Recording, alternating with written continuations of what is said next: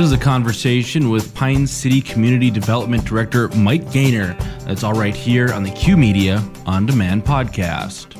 908 here for your time on WCMP. It's time to welcome in Mike Gaynor from the city. Stopping on by. Mike, what's up, man? How you doing, Josh? Not too bad. Uh, Joe Keyboard just told me this morning that you were stopping on in. Yeah. Uh, he was very apologetic. He's like, "Yeah, I'm really sorry I didn't tell you. I know how much you hate when Mike comes on in, and I know you usually like a day or two notice to get all the hatred out. But you know, I, I decided I, I'll just let it go today. Uh, I was excited to see you, bud. How I appreciate that. You do anything fun over the weekend? Uh, you know, just uh, saw some family, saw some friends. Uh, nothing too big. How about Hmm. yourself? Oh man, what did I do over the weekend? Nothing. No, I just I basically just worked, got stuff done. I had a lot of games. I, I announced PA announced for North Branch and Chisago because it's close to my house, and uh, they had a wrestling quad meet. Um, that was like four matches, so that took forever. That started at 9 a.m. on a Saturday. Oh, boy. Then I did the basketball game right after that as well. So I pretty much just you know I I volunteer. You know I give my volunteer time to the kids. Not that not because they pay me a lot of money to do it. It's, you know it's because I love kids so much. I don't know if you've ever listened to the show before, Mike, but I'm just such a big fan of helping out the kids. So that's why I do it. Uh, do you got some uh, Pine City city stuff to talk about? I today? sure do. You know, uh, so do you ever go on Facebook? I, I've been on Facebook before, correct? Yeah. Well, we- there's the the Pine City community page, I've heard of it. and there was a comment on Facebook uh, that page the other day that uh, where they were talking about. Uh, different businesses and uh, different stores they'd like to see here. Yep. And there was a comment saying uh, there isn't an Aldi here because, uh, quote, the city would never allow it.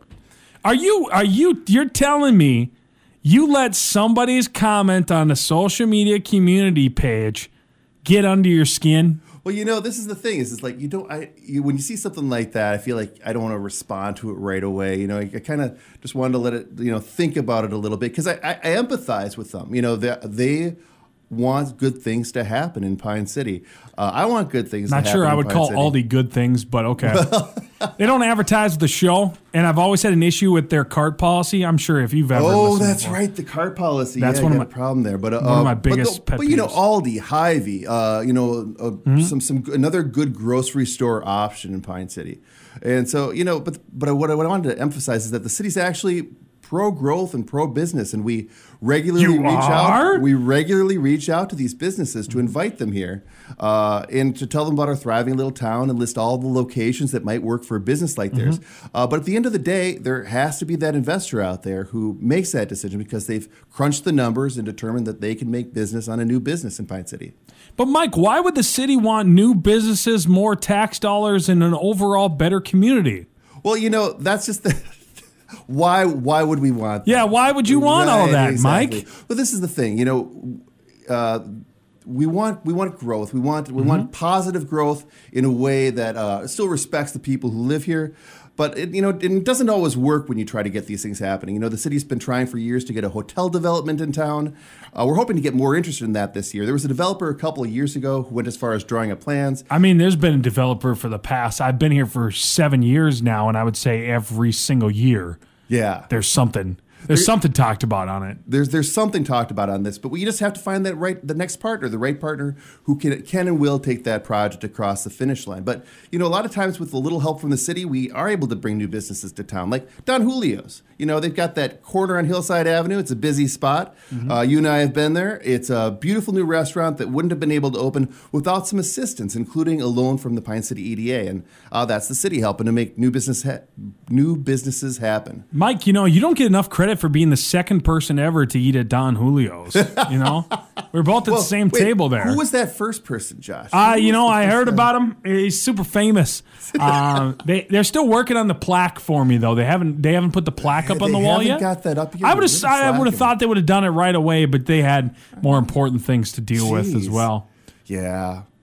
You know, I, I did want to talk a little bit more about the. Uh, we've got these housing pro- Mm-hmm. projects coming in. They're going to transform the city. 100 units of senior housing in Timber Pines. The 33 new townhomes of Hilltop Cottages. Those are filling up. The city is helping to bring those happen, or helping to bring those into town. Uh, there's going to be new businesses, and we're eager to do more. And all these good things that we've been talking about, they started with an idea and a conversation. We need developers, we need investment, and business owners who see the potential here. But we need everybody, everywhere we go. We, uh, everywhere I go, I'm hearing really good ideas for businesses and projects and ways to improve the city. And the way to great things hap- make great things happen is when the right idea reaches the right people. So I'd encourage people to reach out to me, send me an email, give me a call, and that's if you've got a great idea for a local business but don't know where to get started, if you're looking for partners to make a project come together, or if you are or know somebody at a business like Aldi who can make it happen here, because we want to help. So what you're saying is that person's an absolute fool and a moron. In that, of course, the city wants businesses to come in here.